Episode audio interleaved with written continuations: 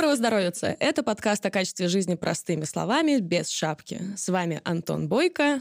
И вернувшийся из гор Полина Полищук. Как обычно, если вам нравится наш подкаст, пожалуйста, поставьте нам оценку и отзыв на площадке, где нас слушаете.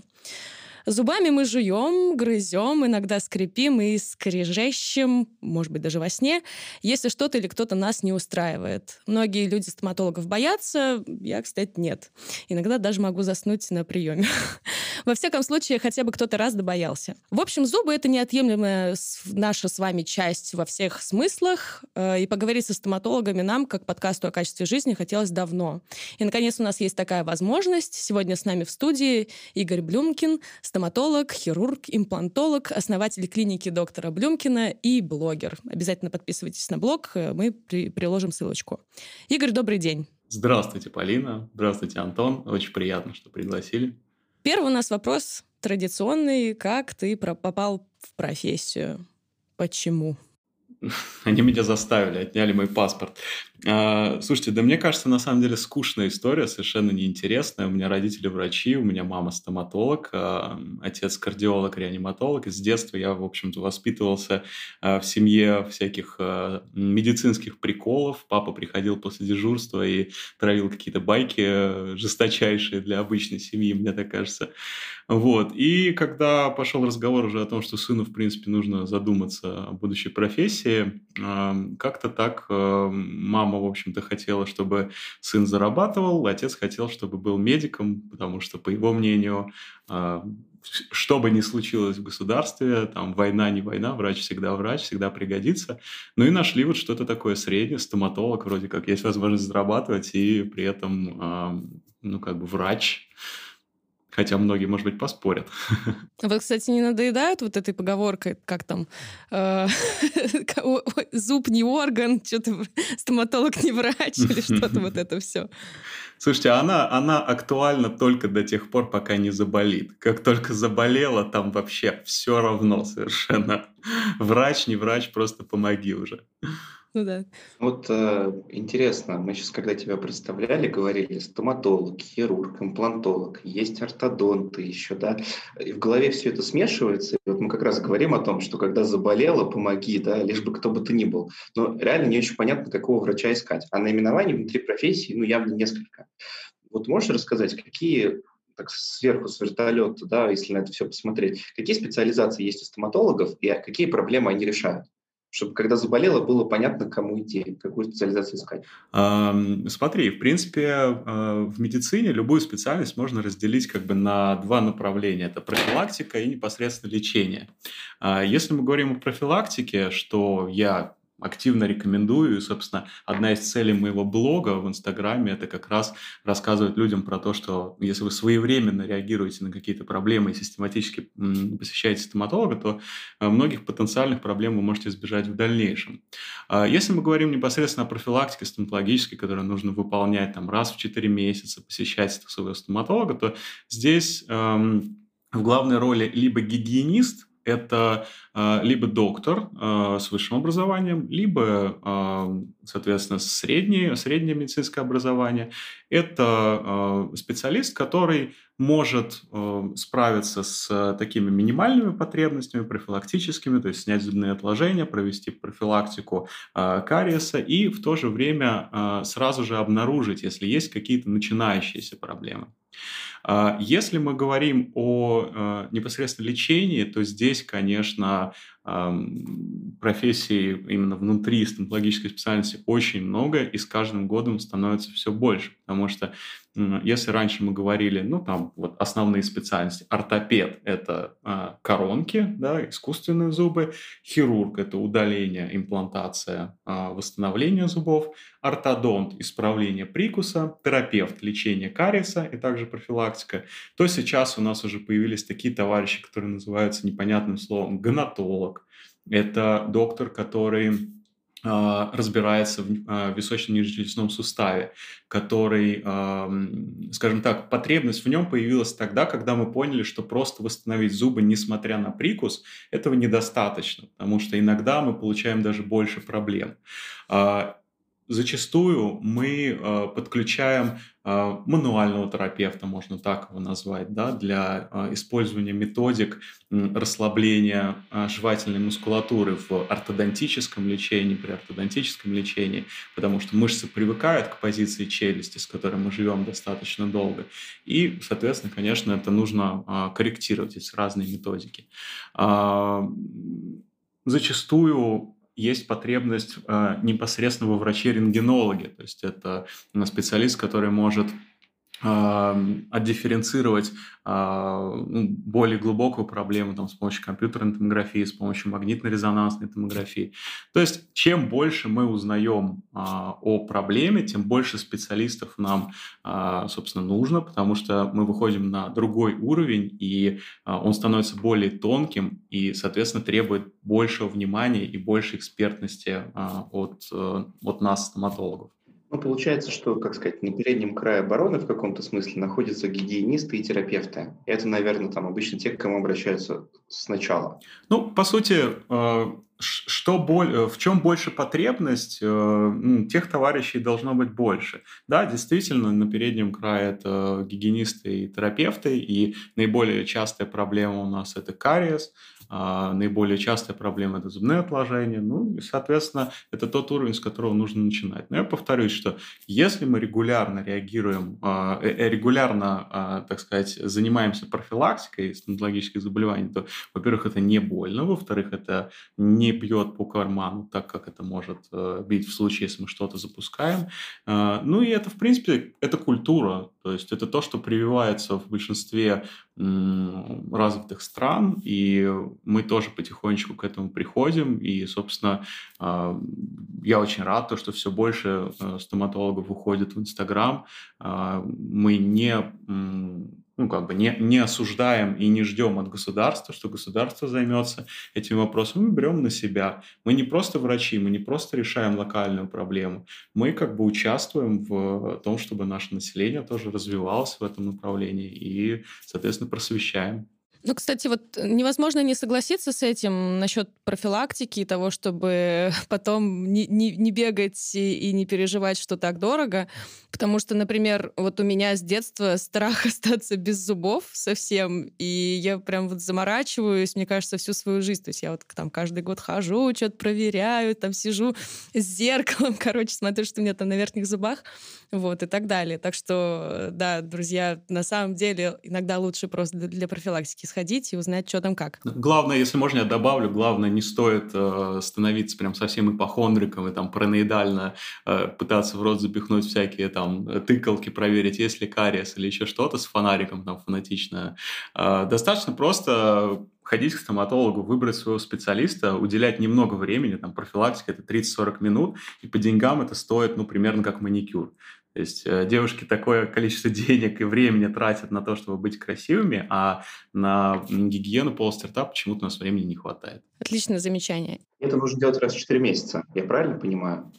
Ну, давайте так, в идеале раз в 4 месяца. Если есть какие-то ортодонтические конструкции или ортопедические конструкции, то по рекомендации специалиста. Я, например, а, вот недавно тоже а, проходил исправление прикуса, и я посещал гигиениста раз в 3 месяца. И, честно говоря, мне настолько нравится эта практика, что я ее оставлю, потому что это абсолютно не вредно, и ощущение, вот эти ощущения чистых зубов, это ну, просто как, я не знаю, рождение. То есть ты такой, ты прям чистый, светлый, и ничего плохого в твоей жизни не происходило раньше.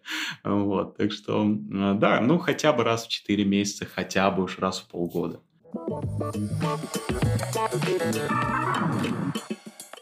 все пытаюсь задать этот вопрос. Э, сегодня написала себе в Инстаграме, народ, задавайте вопросы. Вот у нас сегодня будет стоматолог, тра-та-та, наверняка у вас есть дофига. И, в общем, каждый, каждый спрашивает, почему так дорого?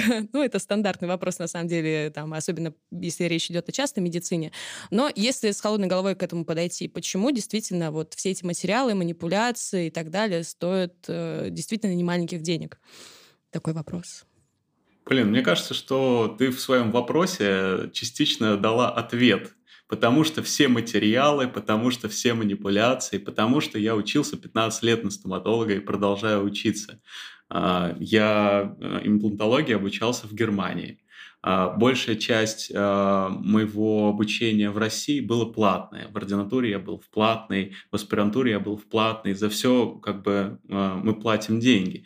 Есть такой небольшой феномен, мне как хирургу особенно это знакомо, когда пациент приходит и удаление проходит супер быстро, супер безболезненно. То есть он настраивался на то, что он придет, сейчас мы там час будем удалять зуб мудрости, и будут страдания и все прочее. И если это произойдет, тогда это стоит тех денег, которые он заплатил. Но при этом, если это происходит так, как это обычно происходит, без боли, без страданий, э, нечего рассказать за пивом друзьям потом, то, э, ну, на лице написано у некоторых товарищей, ну как так, почему тогда это так дорого? Ну блин, потому что это так дорого, потому что я так умею, потому что я не оставил никаких вам там корней, у вас нет воспаления, у вас нет никаких повреждений нерва, у вас все отлично. И я учился этому очень долго, и вы платите не за зуб, вы платите за мое время, а мое время стоит столько. И время любого специалиста, не только в стоматологии, абсолютно в любой специальности – как бы а, оно стоит денег. И в зависимости от того, чем лучше этот специалист, тем больше денег это стоит. Ну и с, с, абсолютно правильно, Полина, ты сказала, что большая часть материалов, которые мы используем, ну, повальное большинство, 99%, это материалы не отечественного производства, соответственно, они привязаны к курсу. А, ну, как бы если вы хотите, чтобы мы работали с вами такими материалами, а вы этого хотите, то, конечно, за это приходится платить. Дальше подключается сервис, потому что, э, ну, как бы мы платим за пациента с того момента, как он э, дергает ручку двери клиники. А, а на самом деле даже еще раньше, потому что а, мы тратим деньги на качественный контент для того, чтобы пациенту показать и замотивировать его прийти к нам. Мы все это оплачиваем, поэтому, конечно же, это не может стоить дешево. И, в принципе, понятие «дорого», ну, это же э, это понятие, которое характеризует э, возможности конкретного человека. То есть мы же не берем по рынку, дорого это или нет. Например, у меня много пациентов, которые приезжают ко мне из США, специально приезжают. Ну, с одной стороны, потому что сильно дешевле, с другой стороны, потому что э, наши специалисты, они ничуть не хуже западных специалистов, вообще ничуть, а зачастую лучше. И, ну вот там классический пример удаления зуба мудрости от 900 долларов от 900 долларов. А, в Москве, а, где ну, цены, конечно же, самые высокие по России, а, сложное удаление зубы мудрости в среднем это ну, 15-20 тысяч. В три раза.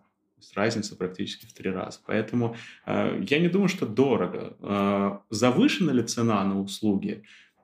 Ну, наверное, бывает где-то в каких-то клиниках, в каких-то условиях завышено. Но если вы готовы платить за э, свое удовольствие, за свой сервис, если вы хотите, чтобы администратор приносил вам капучино, там, а Тайка делала вам массаж ног, когда э, вы лечитесь, то, ну, конечно, вы за это будете платить.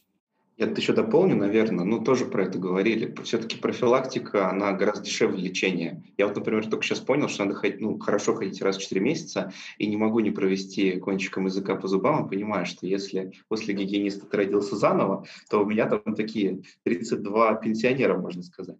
Ну и понятно, что попасть на сложное лечение на деньги, так вероятность гораздо выше, учитывая особенно ментальность среднего человека, любого во всей, в любом вообще э, на планете, да, ждать, пока заболит, а не ну, Антон, абсолютно согласен. Здесь лучше всего работает инфографика. То есть э, популярна в стоматологических блогах э, такая картинка, где нарисован зуб и э, ну, какая- какая-то проблема с зубом. Сначала кариес, потом глубокий кариес, периодонтит, удаление зуба, имплантация. И над каждой этой картинкой стоит цена. Когда ты понимаешь и когда ты это видишь, ну, во-первых, это страшновато для э, товарищей, которые не привыкли к этому.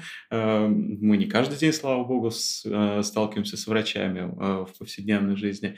Ну и цена, она, конечно, немножко добивает. А второй самый популярный мем сейчас это э, для детей э, успейте полечить все свои зубы до тех пор, пока вы делаете это за родительский счет. А, но это больше ортодонтии касается, но тоже сейчас очень популярно. Угу. А вот у меня, кстати, уточняющий вопрос есть такой на засыпку вредный а, насчет э, гигиены, насчет профессиональной гигиены. Это вот по каким рекомендациям у нас, э, там, не знаю, может быть, там США или какие-то другие международные рекомендации нужно делать вот раз в 4 месяца, раз в полгода профгигиену? Или это какие-то сообщества? Ну, ВОЗ, это ВОЗ. ВОЗ рекомендует минимум раз в 6 месяцев, но как бы поверьте, если вы будете делать раз в 4 месяца, там, 3 раза в год или 4 раза в год, это не манипуляция, которая является вредной. Она не является там какой-то абразивной, там нет никаких э, серьезных химических веществ. Или... А, то есть это абсолютно безопасная манипуляция, которая, э, кроме того, еще и направлена на, э, ну, если можно так выразиться простым словом, укрепление эмали и именно профилактику кариеса. Вот, то есть это не отбеливание, нужно сразу подчеркнуть это и прям вот четко разделить. Отбеливание и э, профилактическая чистка – это в корне разные вещи, потому что зачастую пациенты путают. За счет чистки мы можем добиться немного осветления эмали на один там полтора тона, но под отбеливанием мы все-таки понимаем э, процесс химического или физического воздействия на эмаль с целью ее осветления, и оно должно быть ощутимо Отбеливание может теоретически навредить, и есть ограничения по количеству раз, э, которые мы можем отбеливать зубы э, в год. Но чистка... А можешь рассказать о них? Вот если не, не секрет, да. Э, конечно, безусловно. Вообще это такая тоже животрепещущая тема, которая, с одной стороны, понятное дело, на стоматологов бьет, потому что а, они чувствуют а, появление опасных конкурентов, на сегодняшний день есть такая а, тема, мы называем яйца отбеливания. А, это м, такие салоны небольшие, у которых нет медицинской лицензии, и эти салоны, они открываются в торговых центрах, э, либо иногда в салонах красоты, и, собственно, э, начинают предлагать пациентам отбеливание. Мне предлагали даже рекламу несколько раз себя в блоге выложить, там, сотрудничать как-то. Давайте мы, вот если у пациента что-то есть, мы будем направлять к вам на более серьезное, а вы к нам вот на простое отбеливание, либо о нас расскажите. И я, собственно, вступил в... Мне было интересно просто пообщаться. Я вступил э, в разговор с... Ну, я думаю, что это там маркетолог был, скорее всего. Я говорю, а вот у вас есть лицензия? Они говорят, нет, у нас нет лицензии. А у вас работают врачи? Нет. А это даже не медицинский персонал. То есть это товарищи, которые просто открывают э, салоны, э, никак Роспотребнадзор за ними не следит, и когда мы проводим отбеливание, мы используем химический агент. Чаще всего это э, перекись водорода, либо соединение перекиси. Это довольно едкое окислительное вещество. И если у нас есть какие-то проблемы с эмалью, например, кариес, или там, сколы, трещины, или какие-то врожденные или приобретенные заболевания, э, то мы можем очень сильно ухудшить ситуацию с зубами и ну, в конечном итоге можем получить либо воспаление нерва зуба и придется нерв удалять, а, либо, как крайний вариант, мы можем получить удаление. Неприятную ситуацию очень английские коллеги а, в медицинском журнале публиковали, когда пациентки из-за неправильного использования реагентов а, довели до очень сильного химического ожога слизистой. И химический ожог очень тяжело восстанавливается, очень долго, и это была прям, ну, такая ситуация животрепещущая. Вот. Поэтому э, вот, собственно, коллеги э, сейчас, с одной стороны, из ревности относятся к тому, что вот конкуренты появляются и начинают, э, так сказать, строить из себя специалистов, а с другой стороны, это абсолютно оправданно, потому что отбеливание – это безопасная история, если вы делаете это у человека с лицензией, у которого есть сертификаты по обучению на отбеливание, сертификаты на использование материалов, которые он использует, потому что, соответственно, химическое отбеливание, оно действует каким образом? Мы, если по-простому говорить, мы вымываем э, одни соединения минеральные из эмали, которые темного цвета, и замещаем их на светлые. Э, тот факт, что в умелых руках отбеливание безопасно, э, за этот факт говорит то, что, в принципе, это процесс обратимый. То есть, если мы отбелили зубы, у нас через какое-то время возвращается, ну, не такой же цвет, но эмаль темнеет. То есть это процесс обратимый. По сути, это как мы покрасили волосы или там сделали маникюр тот же самый. Ну вот, то есть это процесс обратимый, поэтому это безопасно. Но только если мы делаем это в, соответственно, лицензированных э, клиниках. Есть отбеливание домашнее, тоже домашнее отбеливание. Это... С языка снял. Я только хотела спросить. Ну, я, я понимаю, что ты уже там решила для себя побольше информации полезной, Кстати, видимо, нет. э, выцепить тоже. Не, мне просто накидали очень много про тест-полоски всякие. Ой, фу, тест-полоски, что я несу? Про пол... Это про ковид. Да, да, да. Тест полоски это да, чуть ниже работает. Ну да. Не, ну говорят же, что лучшие психологи это, собственно, товарищи, которые пытались разобраться в своей проблеме и случайно не застряли и стали на этом деньги зарабатывать. Значит, когда мы говорим о домашнем отбеливании, мы говорим не о том, что вы купили в аптеке, мы говорим о том, что вы сходили к стоматологу, он провел вам профессиональную чистку, отдиагностировал, нет ли у вас противопоказаний для отбеливания, что крайне важно, и назначил домашнюю систему отбеливания, которая обычно реализуется в клинике, а не дал рецепт на то, что идите купите там порошок или еще что-то. То есть у нас два вида отбеливания, в принципе, а, которые работают, которые действенны, которые безопасны, и оба они идут через стоматолога. Если вы э, покупаете что-то на свой страх риск, именно отбеливающее, именно вот реагенты, то вы не застрахованы от тех проблем, о которых я сейчас рассказал, с которыми сталкиваются э, ребята без лицензии. То же самое. Если у вас есть кариес или любые проблемы с зубами, вы навредите себе.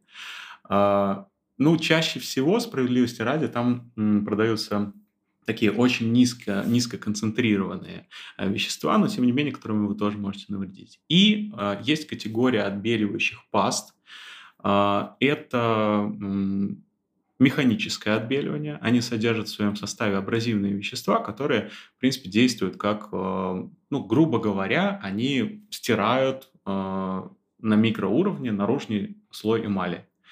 И это небезопасно. Все, что вы видите на полках магазинов э, с надписью whitening, отбеливающий или еще что-то, мы проходим мимо и ни в коем случае это не используем. Потому что, во-первых, это все равно не отбеливающие агенты, а, во-вторых, это небезопасно для нашей эмали. Это то же самое, что чистить содой или зубным порошком. Красной линии проходит через каждый выпуск мысль, что любое самолечение, оно ну, не нужно так. Лучше всегда посоветоваться с врачом. Если что-то делаешь на дому, получи на это санкцию врача.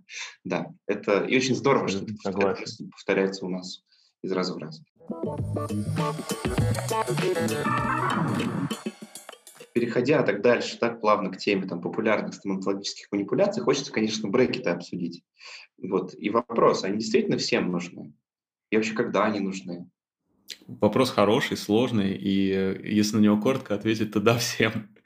а, ну, просто, мне кажется, если мы будем а, скажем так, э, выбирать пациентов, у которых нет показаний для ортодонтического лечения, то э, если говорить э, языком научным, медицинским, то это будет просто товарищи в группе статистической погрешности. Потому что давайте обсудим, почему вообще возникает проблема с прикусом. Чаще всего из-за неудаления зубов а, мудрости. Есть проблема, конечно, когда а, есть какие-то привычки из детства, там сосание пальца, особенности там вскармливания не грудного. Это может все приводить, но на первом месте мы видим проблемы с зубами мудрости, потому что даже товарищи, которые посещали ортодонтов в детском возрасте, после того, как у них начинают расти зубы мудрости, это там после 16 лет, у них очень часто бывают рецидивы. Потому что зубы мудрости начинают прорезаться а, чаще всего в сторону а, впереди стоящих зубов, и происходит просто механика, происходит передвижение зубов из-за того, что зубам мудрости не хватает места. Почему зубам мудрости не хватает места? А, никто сейчас однозначно не скажет. А, самая разумная такая, самая а, ну, адекватная теория относительно того, что а, раньше, когда наши предки а, питались а, жесткой пищей, Ну, в основном, насколько мне известно, я не эксперт в этой области, насколько мне известно, мы питались в основном а, того, э, остатками того, что нам оставляли животные. То есть это там какие-то жесткое мясо, э, кости, э, коренья. Ну вот это было там не манго, не бургеры и не прочее. То есть это была такая сложная пища. И за счет того, что постоянно шла эта нагрузка, у нас челюсти были больше, и нужна была дополнительная группа жевательных зубов эволюционно сейчас мы питаемся мягкой пищей, жесткой мы практически не едим. Мы идем по пути облегчения и ускорения. Поэтому жевать это долго. Нам нужно на ходу закинуть в себя что-то и э, пойти продолжить работать. Соответственно, челюсти не развиваются в достаточной мере, зубомудрости недостаточно места.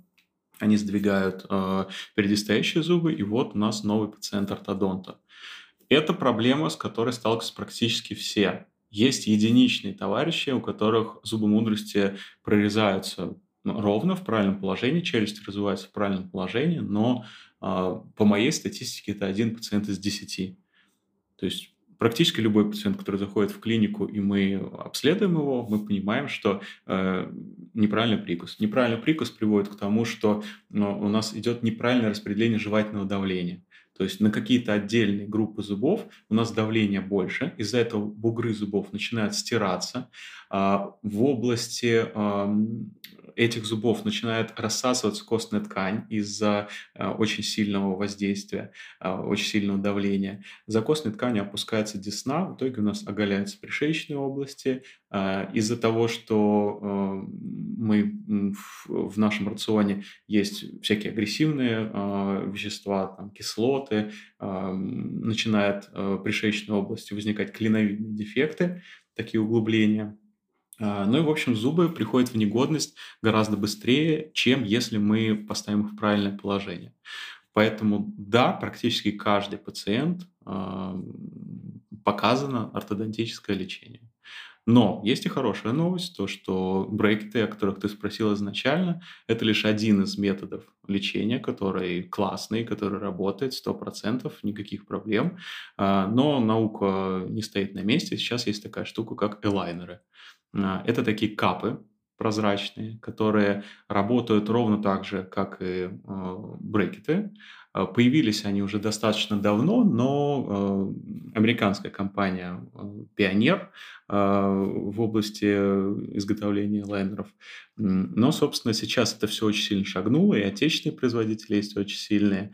И у лайнеров есть ряд очень серьезных преимуществ есть, во-первых, это э, цифровое планирование. То есть лайнеры полностью разрабатываются в цифре.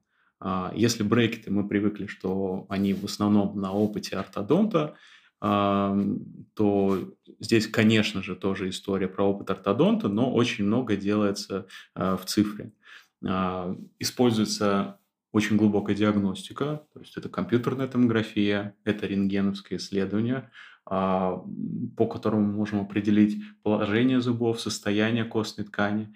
А, это специальное сканирование внутриртовое и фотопротокол. Все эти три момента оцифровываются в а, очень совершенной программе, которая выдает точку Б. Точка А – это положение зубов сейчас, точка Б – это то, как оно должно быть. Причем эта программа учитывает а не будет ли у нас рассасываться костная ткань, если мы будем двигать зубы вот в этом направлении. То, чего брекеты с брекетами практически невозможно рассчитать.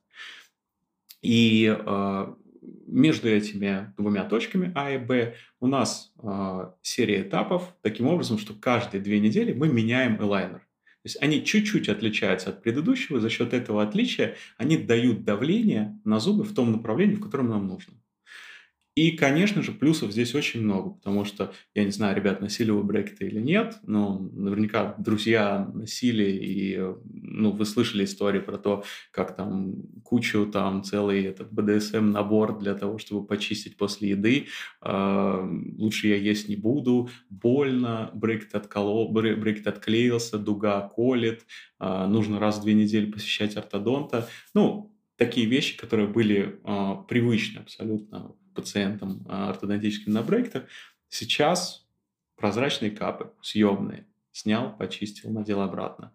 А, нужно записать подкаст, снял, записал подкаст. Можно не снимать, потому что на речь практически никак не, не влияет. То есть появляется какая-то микрошепелявость, ну, если там, не знаю, для Первого канала что-то снимаете, можно, наверное, снять.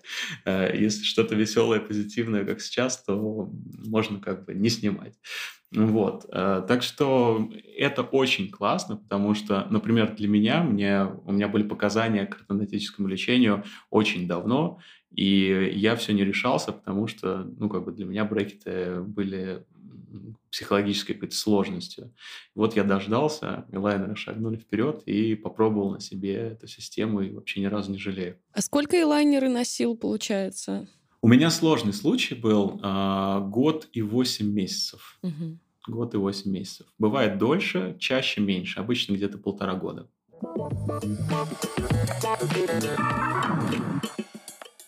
А вот я еще хотела про зубы спросить, не только про мудрости. Вот бывает так еще, что у человека там один зуб мудрости вырастет, или вообще они не вырастут. И бывают еще такие моменты, вот, кстати, вот у меня, например, раз уж речь идет о том, чтобы для себя побольше чего-то узнать классного, у меня и у некоторых моих друзей есть такая штука, э, не вырастает, и вот я не знаю, вот рядом с клыком, короче, такой зубик, тусит. Вот его нет, например, с одной стороны, это вот прям у многих на самом деле.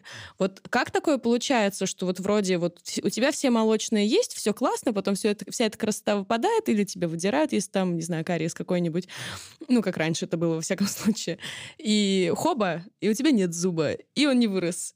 И что с этим делать? Надо ли там в этих случаях там ставить этот имплант, раздвигать, значит, все остальные там, чтобы освободить пространство дополнительно?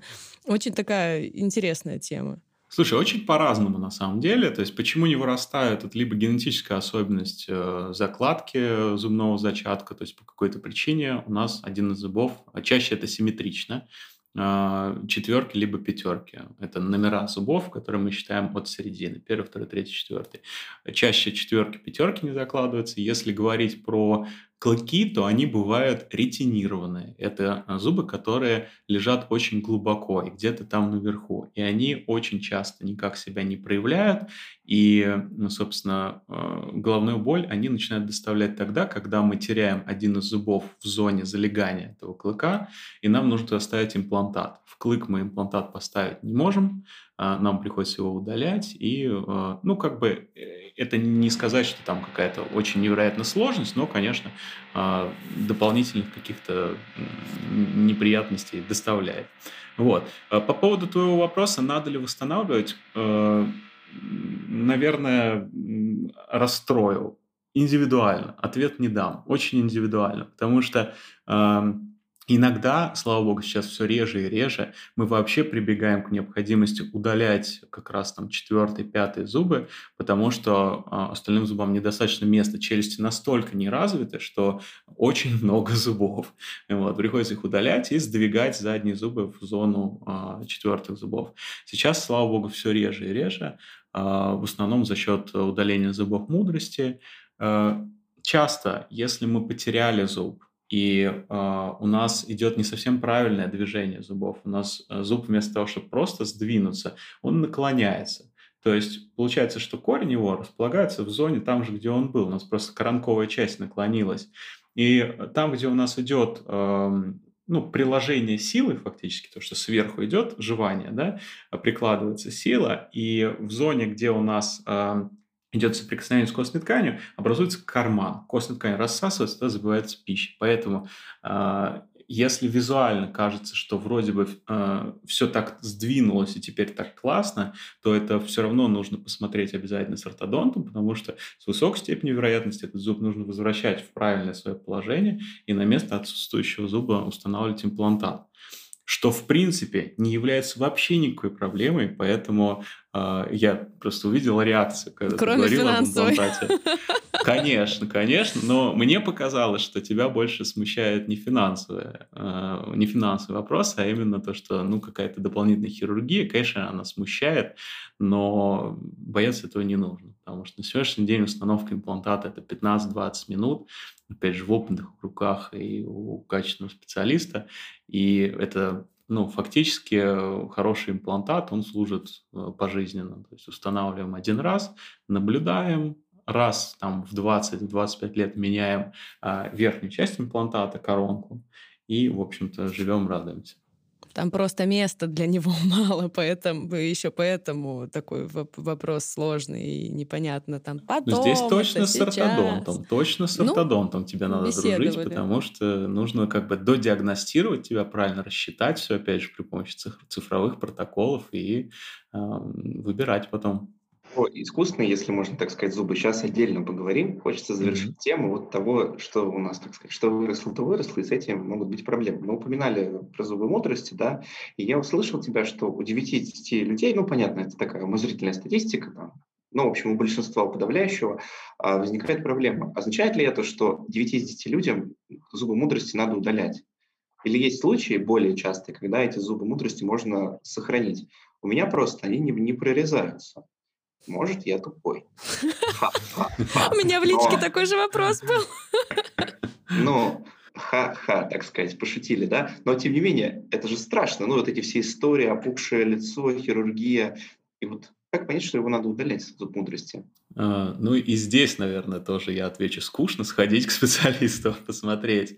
А, да, понимаешь, э, дело в том, что многие пациенты говорят, вот, да у меня нет зубов мудрости, мне так повезло, так классно, приходят на плановый осмотр, а плановый осмотр хотя бы раз в год должен сопровождаться проведением компьютерной томографии в идеале, потому что на сегодняшний день консультационная компьютерная томография имеет э, ну, минимальную нагрузку э, рентгеновскую и, тем не менее, является самым эффективным и самым показательным диагностическим исследованием. Поэтому, если вы раз в год это делаете, делаете, то мы можем очень много вещей всяких узнать и вовремя отреагировать. Потому что помимо зубов мудрости, э, я немного соскочил на другую тему, есть всякие неприятные новообразования, которые никак себя не проявляют до тех пор, пока вот либо диагностическое исследование мы делаем по вопросу других зубов, либо э, ну, вплоть до перелома челюсти, потому что они разрастаются настолько, что человек жил-жил, никаких проблем, вдруг что-то щелкнул, сломалась челюсть. Оказалось, э, серьезное новообразование. Поэтому обязательно это нужно делать. Что касается зубов мудрости, опять же, то, что они не прорезались, это не говорит о том, что их нет, и не говорит о том, что они будут спать вот э, всю жизнь. Потому что э, наиболее частая ситуация, что пациенты замечают, почему-то зубы поехали. Они так и говорят, поехали. Конечно же, потому что зубы мудрости лежат горизонтально, и начинают давить на впереди стоящие седьмые, зубы поехали. А, второй момент. Зубы мудрости могут приводить либо к рассасыванию корня впереди стоящего седьмого зуба, и в этом случае зуб удаляется седьмой уже хороший, а, либо могут приводить к кариесу корня из-за того, что нам кажется, что зуб подслизистый, а все равно есть кармашек, туда попадает пища, попадают микроорганизмы, у них там обалденная тусовка, им там очень хорошо. А, у нас эм, наш организм ну, как бы в, в мягком режиме с этим совсем борется, никак не проявляет себя, и мы живем так месяц, год, и в один прекрасный день наступает состояние, которое называется сенсибилизация. А, очень бурная реакция организма на а, патогенную флору. И это заканчивается челюстно-лицевым госпиталем с различными э, степенями сложности. Это может быть и абсцесс, это может быть и флегмона, и особенно опасны нижние зубы мудрости, потому что путей распространения инфекции просто огромное окологлоточное пространство и вплоть до медиастенита. То есть все это опускается ниже и ниже, и чем сильнее сенсибилизация, чем слабее э, состояние организма в э, момент борьбы с инфекцией, тем у нас бурнее этот процесс. Э, поэтому я считаю, что вполне справедливо, если вы раньше никогда не консультировались со стоматологом, вот именно комплексно пойти сходить и вот прям с таким запросом «я хочу все исключить» то что у меня все в порядке с зубами. Например, сейчас вот э, я строю в клинике такую систему, когда пациент, который записывается даже просто полечить кариес, там один зуб, он получает комплексную комплексную историю. Его смотрят все специалисты. Ортодонт, э, ортопед обязательно его смотрят. И это бесплатно, именно консультация. Потому что э, нам очень важно, чтобы мы решали не локальную проблему, которая, конечно, больше всего беспокоит пациента, мы ее тоже решим, но мы должны понять, от чего эта проблема произошла, а не будет ли хуже в дальнейшем. Ну и в целом, э, ну как бы это такой комплексный подход. Странно, если вы приедете э, в автосервис там поменять э, колесо, и у вас там проблема со ступицей, э, а как бы ну, в шиномонтаже товарищ просто поменяет вам колесо и скажет, идите с Богом. Вот. Здесь все-таки здоровье – это еще более ответственная история, чем автосервис. Один из вопросов, которые прислали, это вот всякие домашние гели для реминерализации, если я не ошибаюсь, которые продаются. Вот они вообще от них какой-то толк есть? Или можно забить и проще приходить просто к врачу, к стоматологу и не париться? Как лучше? А, толк есть и толк очень большой, но они не имеют никакого смысла, если вы просто не посещали стоматолога и решили э, внезапно провести какую-то профилактику, потому что у нас помимо барьерной функции эмали у нас есть еще органический такой слой, который нарастает на поверхности зуба, и по сути он блокирует э, большую часть вот этих полезных веществ, которые содержатся в э, гелях и муссах. Поэтому мои терапевты делает э, профессиональную чистку и обязательно назначает домашнюю терапию. В идеале, если есть еще такая капа съемная, куда можно все это ну, заложить и на ночь, э, собственно, с этим поспать. И это реально очень крутая история, она работает. Понятное дело, конечно, здесь зависит от производителя, но это тоже назначает стоматолог. Это не внезапный позыв пациента.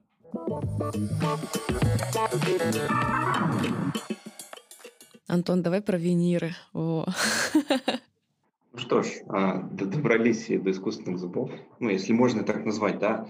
Вот виниры видны везде. Ну, на телевидении, да, скажем, вот так, у публичных персон.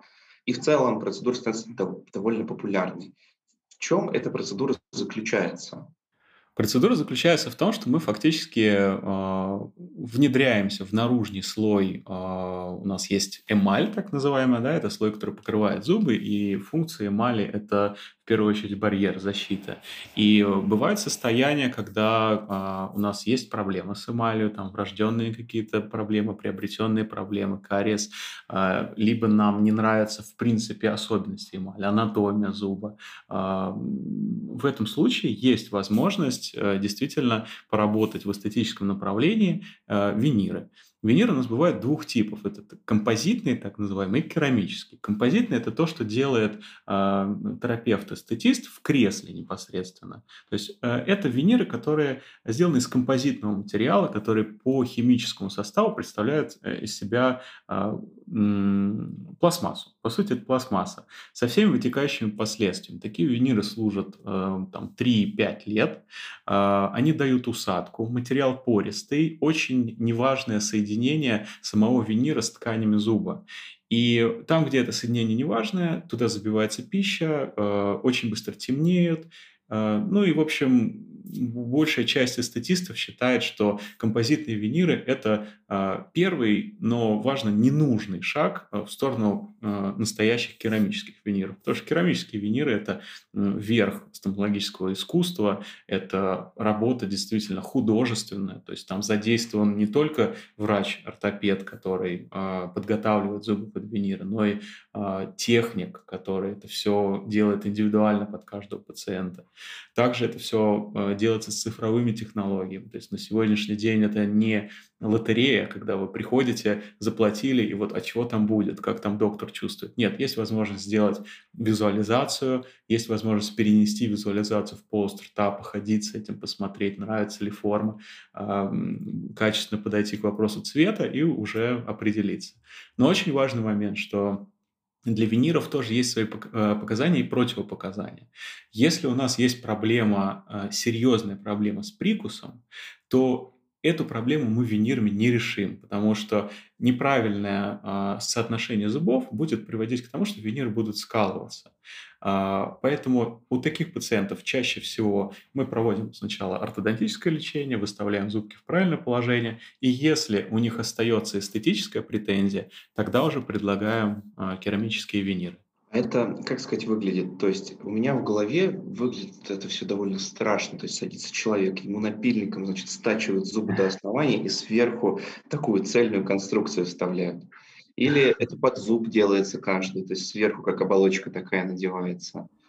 Э, совершенно правильно, Антон. Это, это называется микропротезирование. То есть это э, мы все равно, конечно же, работаем с эмалью, идет э, такая микро-микроинвазивное препарирование эмали, то есть мы снимаем микрослой, но мы компенсируем его вот этой керамической накладкой, которая выполняет функцию эмали, а иногда даже, особенно в случае, если собственная эмаль хрупкая и проблемная, а, работает лучше, чем своя эмаль, потому что барьерная функция гораздо лучше, эстетическая функция гораздо лучше. А, ну, собственно, если для этого есть показания, а, вариант идеальный.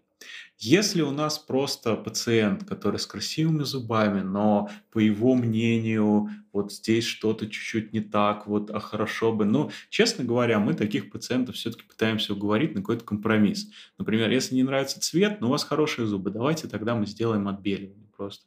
А, часто очень решает вопрос.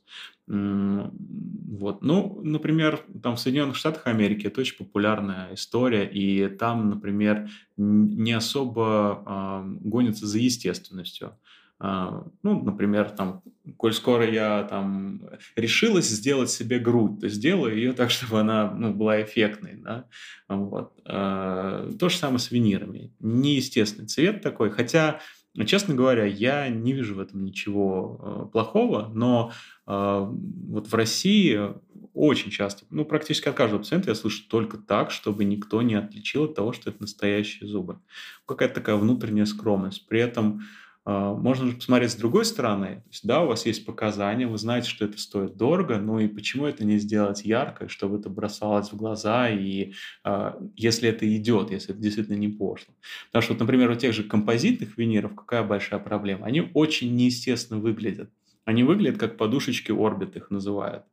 И это очень популярно у многих девушек, которые любят большие губы, э, чтобы это вот прям так бросалось, неестественно. Ну, для меня, как для специалиста, конечно, вот, вот эта история некрасивая, и я бы 30 раз подумал, делать ли вообще, или все-таки покопить и сделать керамический, так что это было симпатично. Ребята, кариес, на самом деле, основа основ, так, так сказать, наверное, все, ну не все, но очень многие с этим сталкивались там с самого детства. И к нам тоже, приш... ко мне лично пришел такой вопрос э, от подруги, вот и не только, и говорят, вот все делаю там, значит, хожу к доктору, там, условно, там, раз в год или в полгода, да, э, делаю профессиональ, профессиональную чистку, там, пользуюсь нитью, чищу зубы каждый день, два раза в день, там, три минуты. В общем, все прям как отче наш. И все равно кариес появляется. Сладкого даже не ем. Вот как так получается? Это, может быть, там, наследственный какой-то фактор или еще что-то. Почему так? Блин, ну, сто процентов наследственный фактор. То есть э, есть пациенты, которые чистят зубы с утра до ночи, а все равно есть проблема. А есть пациенты, которые вообще не чистят, и у них э, все совершенно замечательно. Эм, ну вот как бы у, у неандертальцев, например, у них были очень-очень хорошие, здоровые зубы. То есть у них генетика была великолепная, и э, большая часть, э, собственно, вот этих вот останков, которые обнаруживают, они с зубами, и там практически нет кариеса, и ну, только механические травмы.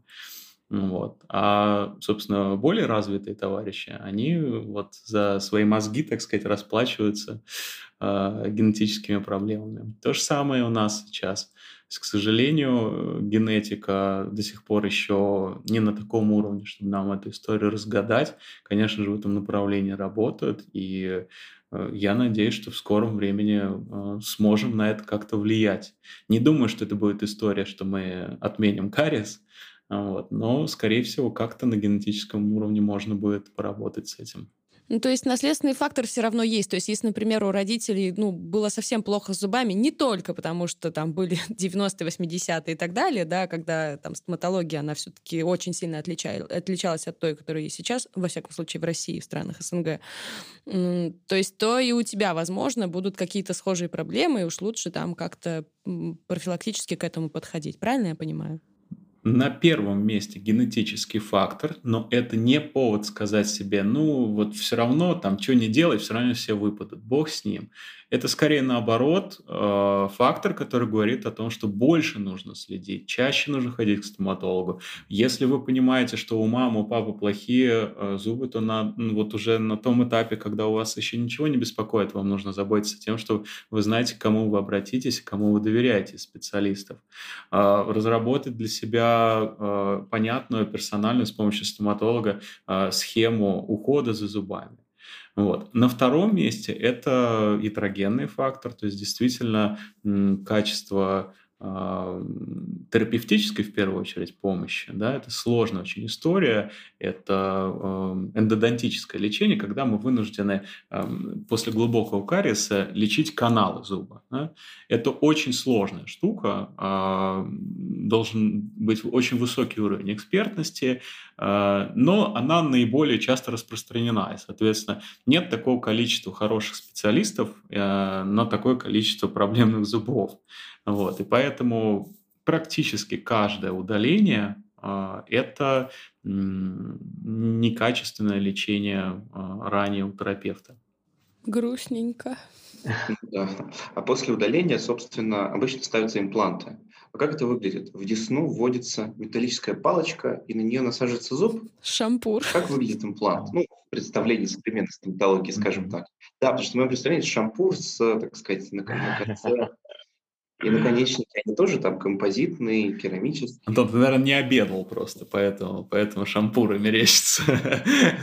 А, на самом деле, а, что такое имплантация? Имплантат – это искусственный корень, он сделан из титана. Чаще всего мы стараемся а, поставить имплантат одномоментно с удалением, потому что в этом случае у нас есть возможность сохранить мягкие и твердые ткани в том виде, максимально приближенные к тому, вот как было до удаления. Имплантат – это м, такой титановый штифт, у которого есть наружная резьба и внутренняя резьба. Наружной резьбой мы сначала в костной ткани э, подготавливаем маленькое отверстие. Это делается очень быстро, не больно, под местной анестезией, не нужен никакой общий наркоз, очень комфортно. Э, подготавливаем ну, грубо говоря, полость. В эту полость имплантат завинчивается. И есть такое понятие остеоинтеграция. На этом, собственно, базируется вся э, история с имплантацией.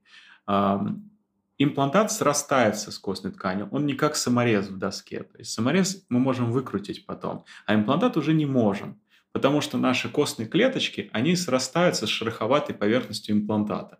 И этот э, эффект, он как раз э, нам позволил практиковать такую ну, невероятную просто методику э, по спасению, так сказать, пациентов от утерянных зубов, как имплантация. Внутренняя резьба, к ней фиксируется промежуточная часть, которая ну, чуть-чуть э, возвышается над десной, и на нее уже фиксируется коронка, ровно такая же, в принципе, коронка, которая изготавливается и на а, разрушенные зубы, ну, с небольшими отличиями. Либо на цемент, либо на винт. И, собственно, эм, чаще всего мы это делаем одномоментно. Удалили зуб, поставили имплантат. Сначала поставили временную коронку, три месяца имплантат прижился, поставили постоянную коронку. И дальше достаточно конкретно по этому имплантату просто раз в год показываться ортопеду, что все хорошо, что идет правильное соприкосновение с противоположными зубами и, собственно, никаких моментов проблемных нет.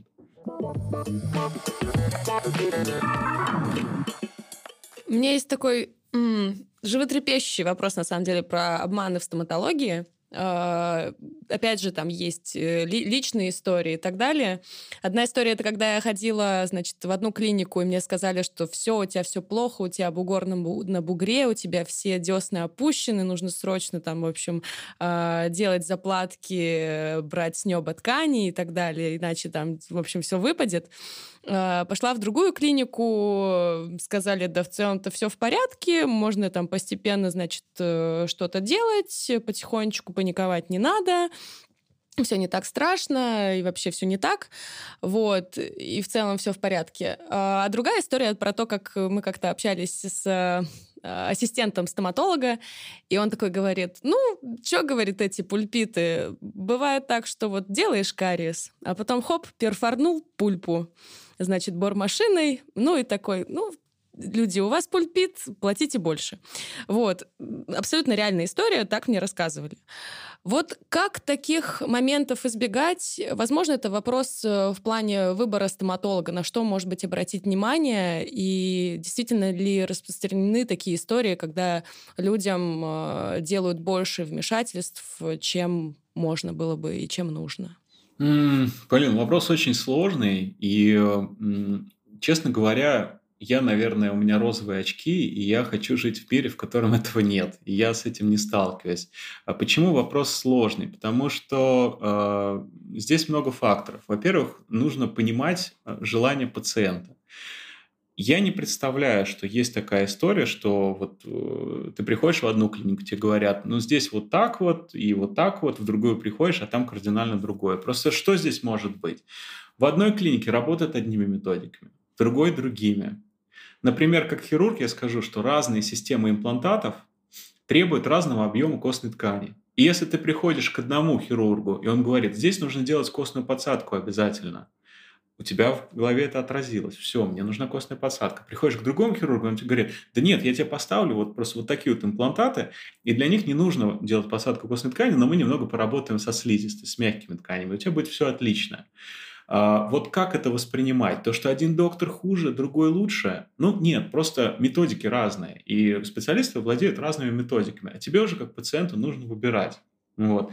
По поводу э, то, что ты сказала с э, ассистентом, ты знаешь, ну, я не очень себе представляю, потому что я, например, когда учился в институте, для меня наоборот, вот, э, когда мы работали с пациентами, э, друзей своих приводили и как бы лечили. Вот сделать пульпит, это, это, ну, да не дай бог, это копаться, возиться, Тогда как вот, ну, то есть терапевт сейчас сделает там эстетическую какую-то реставрацию, красивую пломбу поставит, все замечательно. Но есть нюанс. Если, например, это там глубокий кариес, и э, действительно есть вероятность того, что это очень близко с пульпой, да, часто, часто э, специалисты будут э, делать максимум для того, чтобы не вскрыть э, полость зуба, да, положат тебе лечебную прокладку, положат пломбу. И с высокой степенью вероятности этот зуб будет очень долгое время тебя беспокоить, и, может быть, все равно придется потом депульпировать. Поэтому я бы с пациентом поговорил, просто вот открыто поговорил. Послушай, вот здесь глубокий кариес. То, что у тебя глубокий кариес, это уже, в принципе, тебя характеризует как человека, который, ну, немного запустил. То есть вот э, я к чему, да? Если у тебя там идеальная гигиена, ты постоянно ходишь к стоматологу, для тебя шок то, что тебе надо депульпировать зуб. То, что ты приходишь к врачу с глубоким кариесом, с высокой степенью вероятности, тебя это не так шокирует. Ну, потому что ты понимаешь, у тебя там болело уже 300 лет, ты наконец пришел. И то, что тебе доктор скажет, слушай, давай мы уберем нерв, давай мы запломбируем как следует. Тебя точно никак не будет беспокоить, все мы сделаем под микроскопом, и все будет супер. Но если ты настаиваешь на сохранении, то тогда может быть вот такая история, что он будет беспокоить тебя. И ты уже выбираешь, знаешь, Поэтому эм, обывателю э, та история, которую ты рассказала, она кажется, ну, какой-то вот такой, ну, ужасной, да, то есть вот обман.